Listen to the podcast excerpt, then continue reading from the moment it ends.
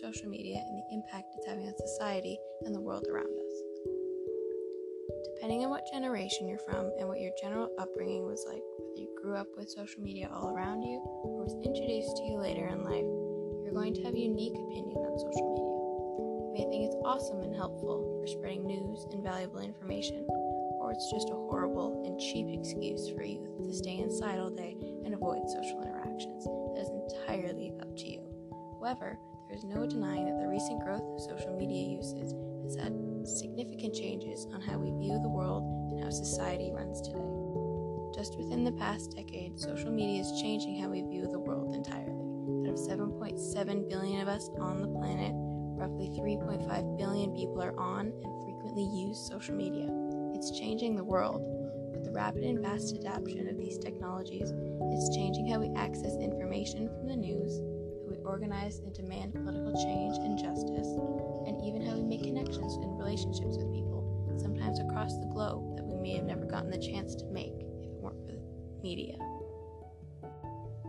Although social media has many positive aspects to it, there's also negatives that everyone should be aware of.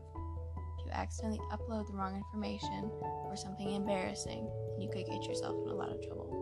Everything put onto social media is out into the world forever. Even if you delete it, it can still be found. So you need to be cautious of what you post so you don't accidentally give your personal information to strangers. I would highly recommend that you watch The Social Dilemma, directed by James Orlowski.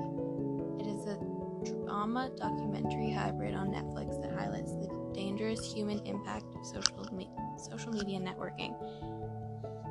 The tech experts that worked on firsthand on the creation of some of the most popular social media apps surrounding are sounding the alarms to their own creations. It goes into depth on how social media was created and marketed to make you want to keep scrolling for longer. It's definitely worth the watch and might shock you of how much time, effort, and calculating goes into each ad that pops up on your feed.